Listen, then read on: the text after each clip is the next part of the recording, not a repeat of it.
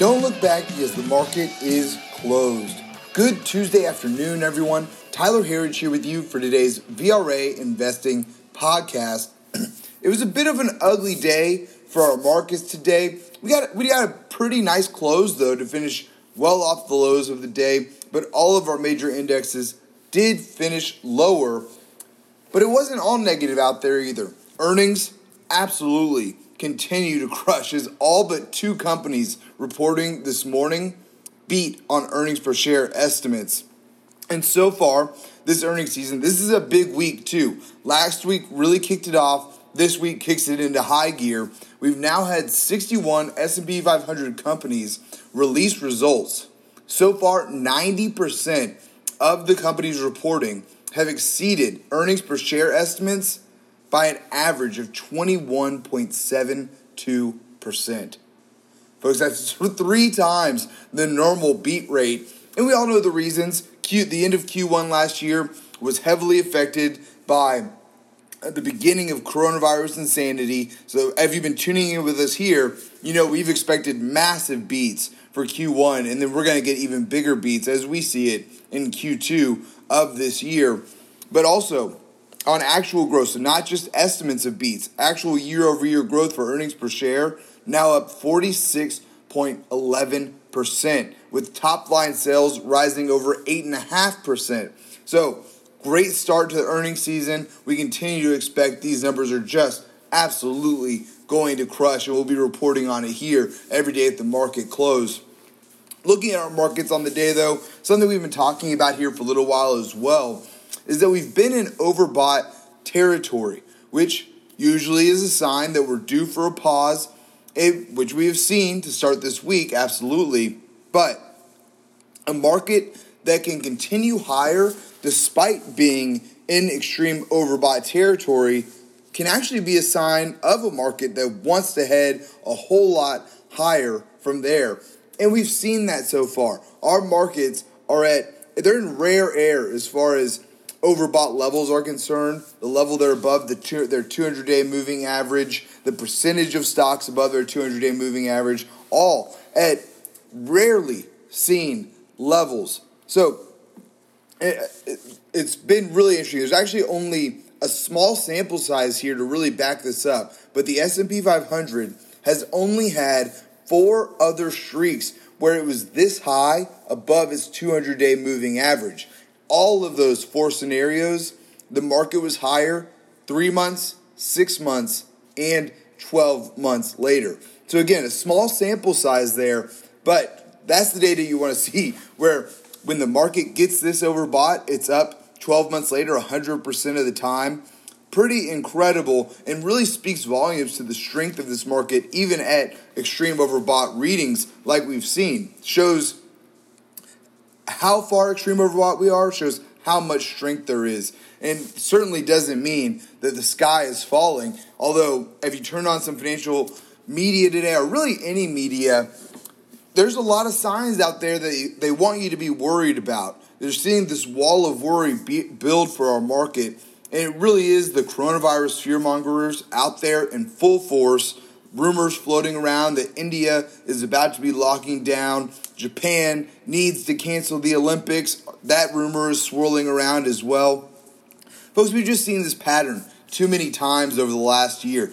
How many times have you heard, oh, the second wave, the third wave, the fourth? I don't even know what wave we're on anymore because you hear it so many times. I don't think they know what wave they're on anymore. You just see any kind of increase in cases and they call it a new wave. It really is unbelievable coronavirus fear porn. So we've seen it too many times to buy the hype. We see this as simply an overbought pause here. All of our major indexes are there at extreme overbought readings. The Russell 2000 is the least overbought here. We've also seen our leading sector, the semis, which you want to see tech leading the way and semis leading tech. Semis are actually almost approaching oversold levels now. So the way we see it, this is an overbought pause. Our major indexes will follow what the semis have done, and it will be back off to the races. And really, We like seeing this wall of worry build for our markets. We know that our markets love to climb a new wall of worry that can get us back to new all-time highs here. That's how we continue to see it here. Although today, we did finish negative across the board, but like I mentioned earlier, we got a nice rally into the close. The Dow recouping 130 points off the lows. NASDAQ up 90 points off the lows. And then we also saw the Dow Transports positive on the day, issuing very close to a new Dow Theory buy signal right at new all-time highs when they were at their highs of the day today. So seeing those little bullish signs in there that you want to see for life in this market. But we did finish lower today. The Russell 2000 led the way lower, down just less than 2% on the day to 2,188. We were followed there by the NASDAQ, down 0.92% to 13,786. Followed there by the Dow, down 0.75% to 33,821. And lastly here, the S&P 500, down 0.68% to 4,134. Looking at our internals on the day, just like our markets, we saw a lot of improvement into the close here, and especially in volume, which was 88% negative this morning for the NYSE, but it rallied all the way back to finish just right over 3-1 negative today on the NYSE. Similar range there for the NASDAQ, but like I said, much worse earlier in the session. Declining stocks did beat out advancing stocks right at 3-1 negative on the day. And new 52-week highs to lows were our bright spot, coming in positive for the NYSE, but coming in just over 2-1 negative on the NASDAQ today.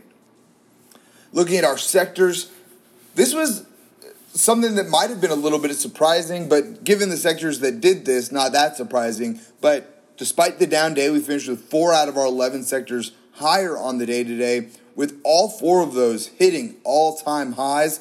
They were our defensive sectors, though. Rates continued lower today, so not surprising to see utilities hitting a new all-time high. Rates were down another 2.44% today. Utilities, the biggest borrowers in the country, so not a huge shock there. And like I said, these are the defensive sectors. So after utilities, it was real estate hitting a new all-time high, and then consumer staples also hitting a new all-time high, and then healthcare hitting a new all-time high as well. Our laggards on the day were energy, as oil was down on the day, financials, and consumer discretionary. The rest of our sectors, we had materials and tech lower as well. The semis also finishing down on the day 1.4%.